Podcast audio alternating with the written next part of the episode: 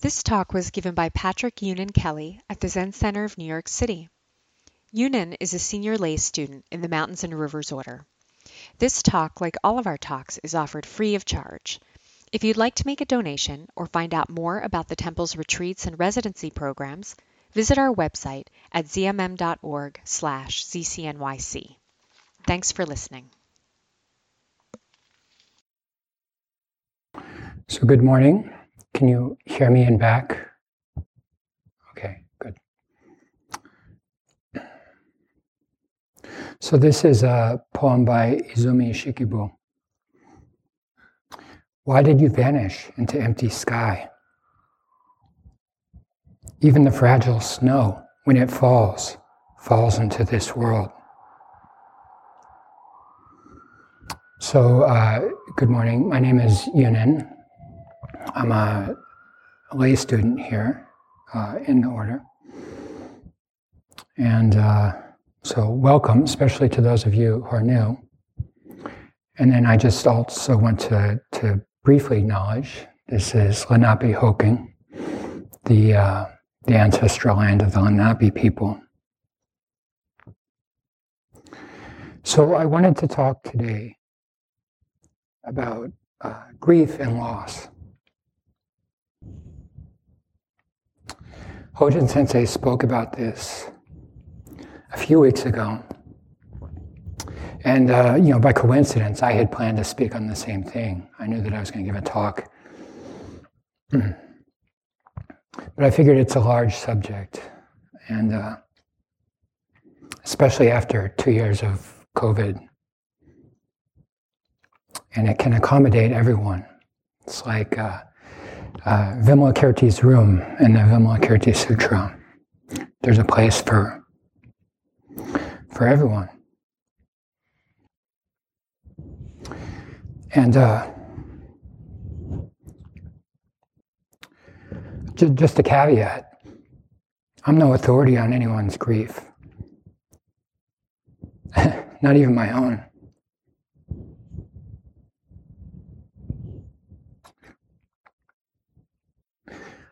This is just a report back on my experience so far. So uh, Izumi Shikibu was, uh, she lived uh, in the latter part of the 10th century, early 11th century.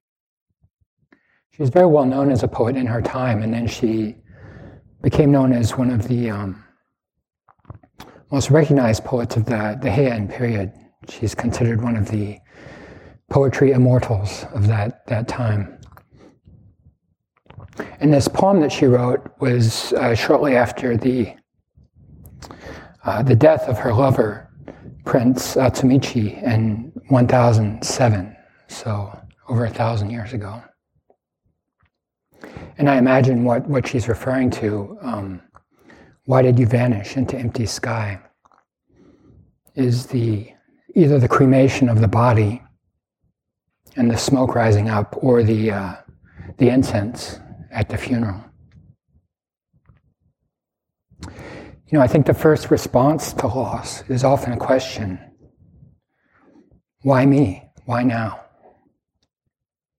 She asks, Why did you vanish into empty sky?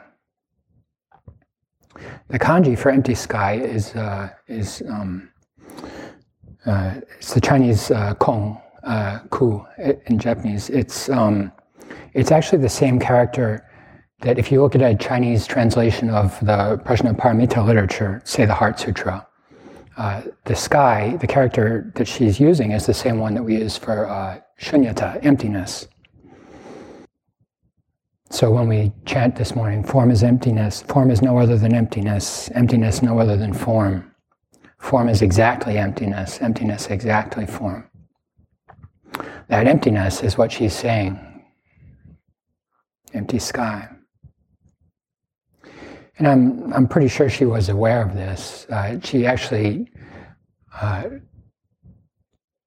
um, was uh, dedicated herself to, to Buddhism later in life. You know, we, we all know grief as, uh, as sentient beings It's not even confined to the human realm, it seems. When it's strong, it can feel overwhelming, unbearable. You know, you can't even function properly. It's hard to eat or sleep.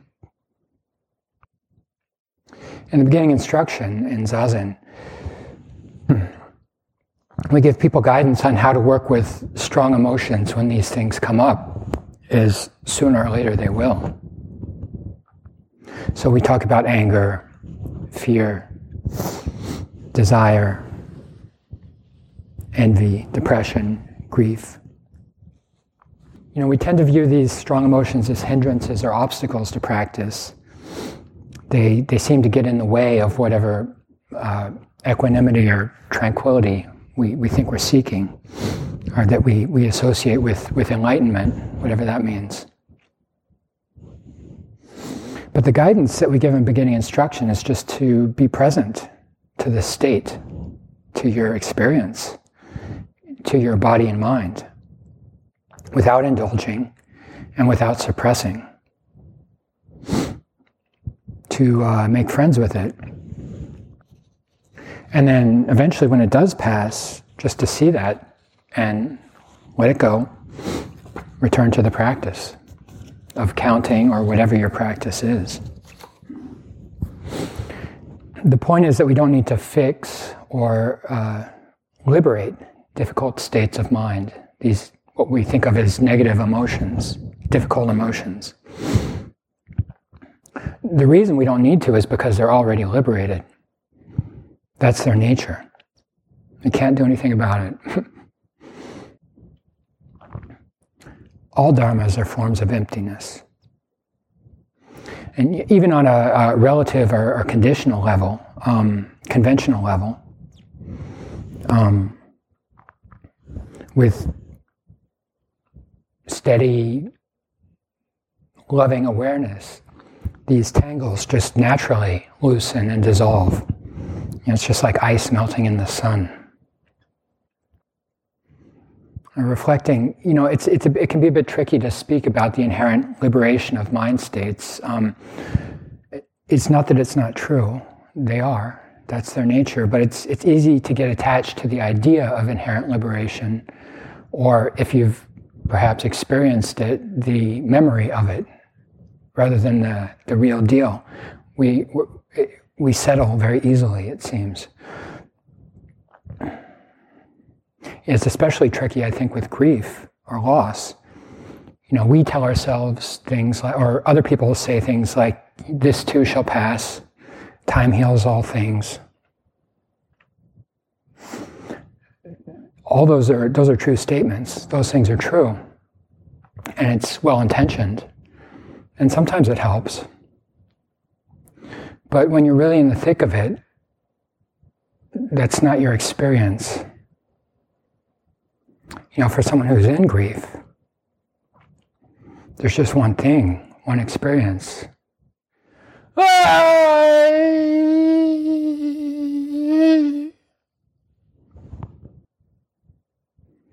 In the Zen tradition, we have this image of a sort of disciplined, steady, emotionally flat practitioner, you know, the good Buddhist. As if you can't be uh, confused or angry or apathetic or depressed as a practitioner. Discipline is good. It's, it's very helpful, but it's not an end in itself. The point of the practice isn't to be disciplined, you know, to, to cross all your T's and dot all your I's. The practice is, the aim is liberation of self and other, liberation from suffering so we shouldn't let discipline become a straitjacket. Sometimes the path to liberation is to allow yourself uh, to be humbled or devastated, to allow yourself to be a mess. Uh, Joan Halifax, who's a Zen teacher, she speaks of the, uh, the terrible gift of grief. So we should acknowledge that. And then, when you're able, let go of even that and return to the practice. so grief, grief in particular, is a, is a very powerful gateway, I think, to practice. Dogen Zenji, who we've um, we chanted his, his name. He's the, the founder of this lineage, the 13th century Japanese master.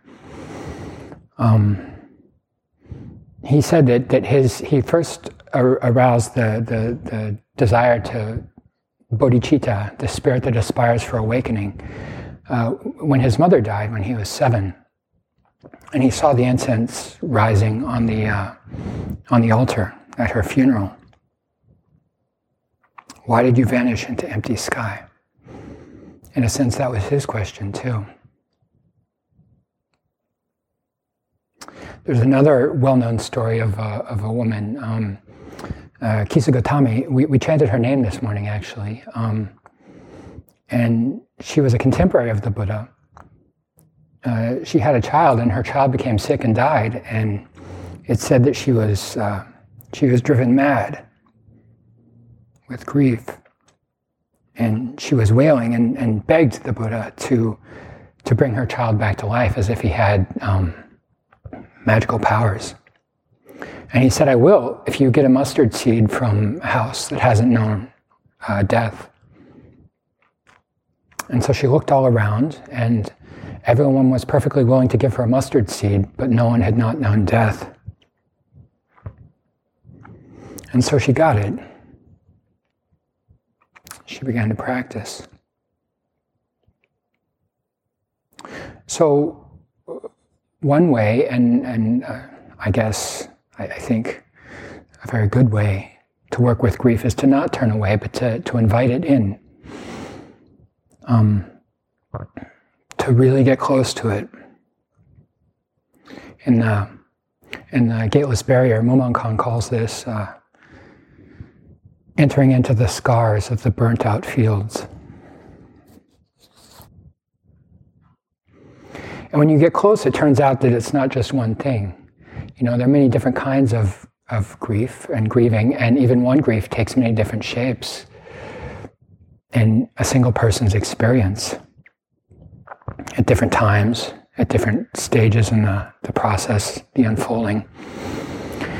And it's not all necessarily linear in the, in the Mountains and Rivers Sutra, Dogen says, when humans look at water, they see it only as flowing without rest. This flow takes many forms, and our way of seeing it is just a one sided human view. Water flows over the earth, it flows across the sky, it flows up, it flows down. Water flows around bends and into deep abysses. It mounts up to form clouds, it descends to form pools. Water extends into flames. It extends into thought, reasoning, and discrimination. It extends into enlightenment and the Buddha nature. It is not the case simply that there is water in the world. Within the world of water, there is a world. You could think of this as if you just substitute grief, it works pretty well, or, or really any, any phenomena. But let's stick with grief. In mourning, and so, so mourning a, a, loss, a death of someone that we love is probably the most obvious form of grief, but, but there are many others. You know, there, there are large griefs, small griefs, griefs that are neither large nor small, melodramatic grief, quiet grief, angry grief, sad grief, numb grief, grief for animals, for hopes and dreams that never worked out,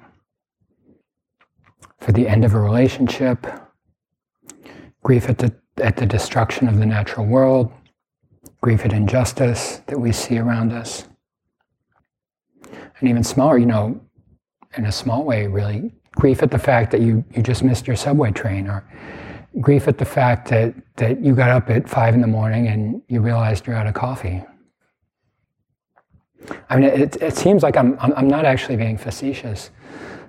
Uh, these um, these small disappointments, if, if you start looking at them really closely, you'll find that they're connected to bigger disappointments. You know, if you start pulling on that little thread, the whole tapestry is, is attached. And so that's a, it's actually a good way to, to work on this. you know, because we all will experience significant loss at some point, the loss of our life, if nothing else. It's good to be prepared. And one way to be prepared is to, to really practice the smaller griefs. They're more manageable. And so, also, you know, if we look around, we may see people who have experienced tremendous grief and loss. And we see people who may not have, or at least not yet. And both are okay. Um, you know, can, it, it, grief can seem like such an individual, private experience, but in one sense it is, but it, at the same time it's universal, of course.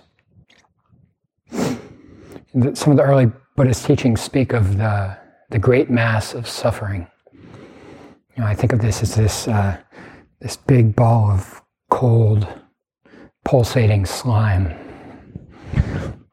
that we have to deal with and we don't want to.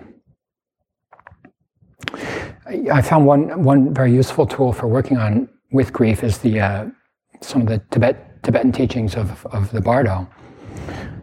So the Bardo is, is usually understand, understood to mean the period between death and rebirth in this traditional Buddhist understanding. It's probably familiar with people, if you're familiar with it, from the, the Tibetan Book of the Dead, or as it's the Book of Na- Natural Liberation through Understanding in the Bardo, is actually the actual title of it. In the Zen tradition, we don't talk a lot about rebirth. I, I think it's there, it's more in the background. And, and I, I realize some people have a real resistance to this, uh, this idea of rebirth, and that's fine. Um, actually, I, I, I, hated it for many years. Um, I would just kind of tune it out. But I don't know what happened. I guess just um, after sitting lots of zazen, it just it makes more and more sense to me personally. In any case, the, the actual meaning, the literal meaning of bardo is intermediate state or in between state. So you, you can think of it as any real, really experience of, of change or transition.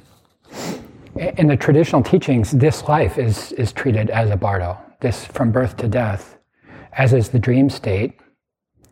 Um, meditation is also considered a bardo state. And then there's three bardos uh, there's the bardo of painful bardo of dying, the luminous bardo of dharmata, and the bardo of becoming when we begin to take rebirth in a new shape. But we can think of this again as uh, smaller bardos of everyday life. Um, if you think of, uh, well, if you look closely at your own experience, you'll you'll see, you know, that there's little gaps all, that happen all the time in your everyday experience. So, uh, you know, one example, just just riding the subway, commuting to work. You know, you're not at home and you're not at work. You're somewhere in between.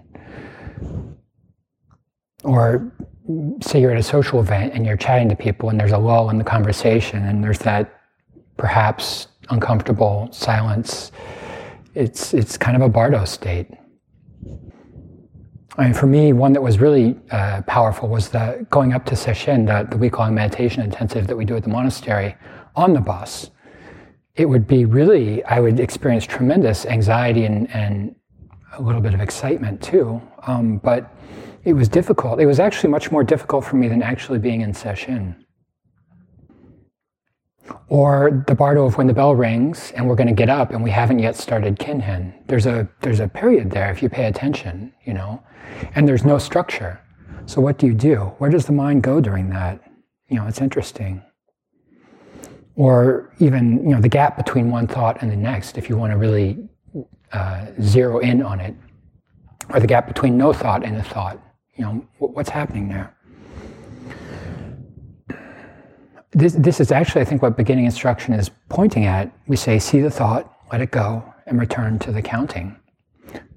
Between that, seeing the thought and letting it go and returning, what's happening there? You know, in a sense, the, the counting is just a crutch to help us to, to sort of nudge us to the gaps. I, you know, you, it's, it's kind of ridiculous because you can't hold it up or point it out. It's not a thing. And we have this subtle tendency to want to impose some sort of structure or meaning or something that we know on these sort of gaps, these fluid in between states, these, uh, these Bardo experiences. Uh, someone, I think it was Shugen, was using the Shugen Roshi was using the word thingify, which is a nice way of putting it. And, and, and when we start to notice these gaps, in my experience, these can be very, when you're experiencing something very difficult, these gaps can be, it can be a real blessing because difficult mind states, you know, anger, sorrow, grief, whatever it is, it can feel so, so permanent, so solid, so immovable, uh, which is sometimes the, the worst part of it when it seems like this is going to last forever. You know, we know what the future is going to look like. We know what the past looked like. And I'm here somewhere in the middle, and this is the way things are going to unfold forever. But if you look closely, there are gaps. Um, you know, they may be fleeting, but they're there. And if you really get close to the gaps, within the gaps, there's no, there's no past and there's no future. There's no time. It doesn't exist there. And so we, it's spoken of as a, these gaps are an opportunity to see the nature of mind. In our tradition, we speak of um, there's a there's a verse that the liturgist recites during a, a funeral service. It goes, "Vast ocean of dazzling light, marked by the waves of life and death. The tranquil passage of great calm embodies the form of new and old, coming and going." We devoutly aspire to true compassion. That tranquil passage of great calm is the bardo. The, the transition. Here, it's literally the transition at death. You know, that the, the phrasing always gets to me. Is it tranquil, great calm? But yeah, on some level it is. It's terrible and calm at the same time marked by the waves of life and death. Daido Roshi, who's the founder of our order, um, who died uh, 12 years ago, he was a photographer, and he, um, because of that, he, he uh, explicitly incorporated the practice of art into the training here. And so he would also often lead uh, photography retreats. Um, and, and the interesting thing about art, I think this is my experience, I don't know, maybe other people have this as well, is that you have an idea of something, but you never hit exactly what you aim for. And that can be a good thing, actually.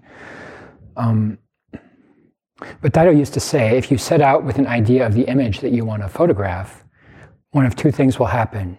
You'll either succeed or you won't. But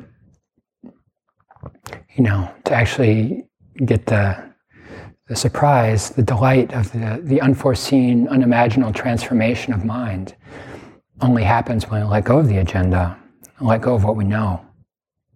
And to do that, you have to you have to take a jump, basically. You have to let yourself be in free fall. And in that, once you start falling, you know, it's it's it's not easy. Um, when we do this in life in particular. But in that free fall, you know, it's like there's only one course of action left. It's that line in the verse we devoutly aspire to true compassion.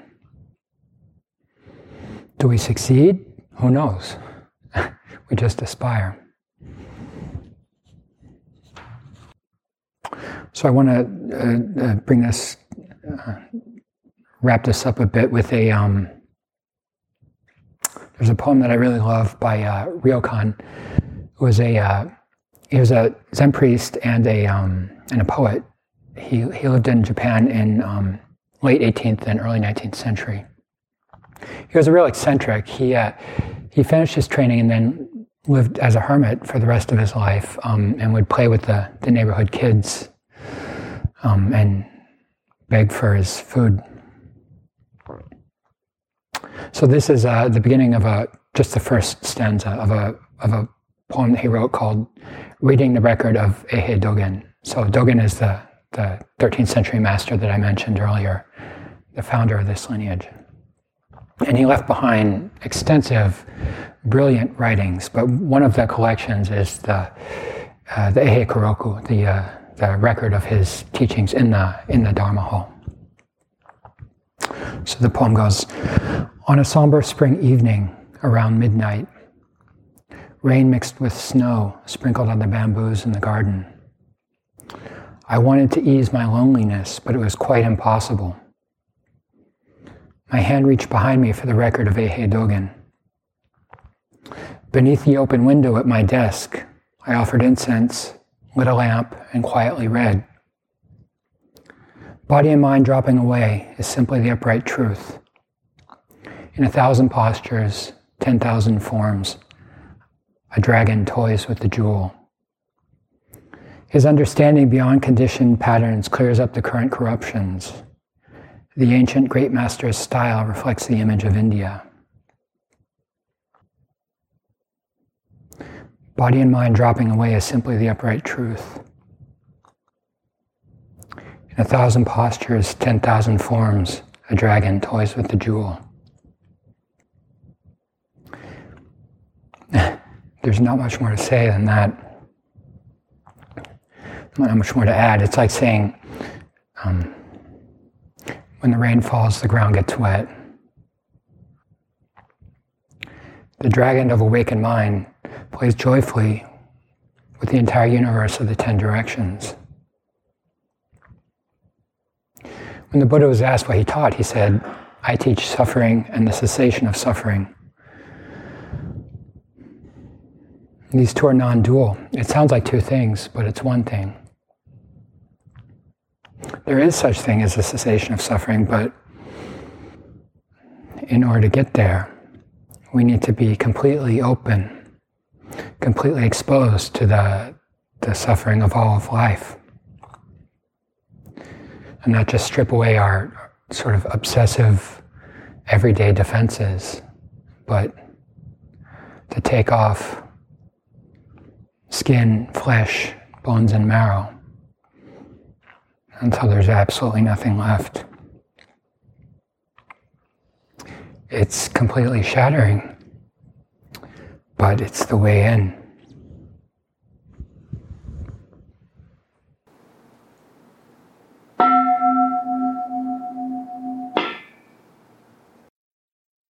Thank you for listening. To find out more about the Zen Center of New York City's programs, retreats, and residency, please visit our website at zmm.org slash zcnyc.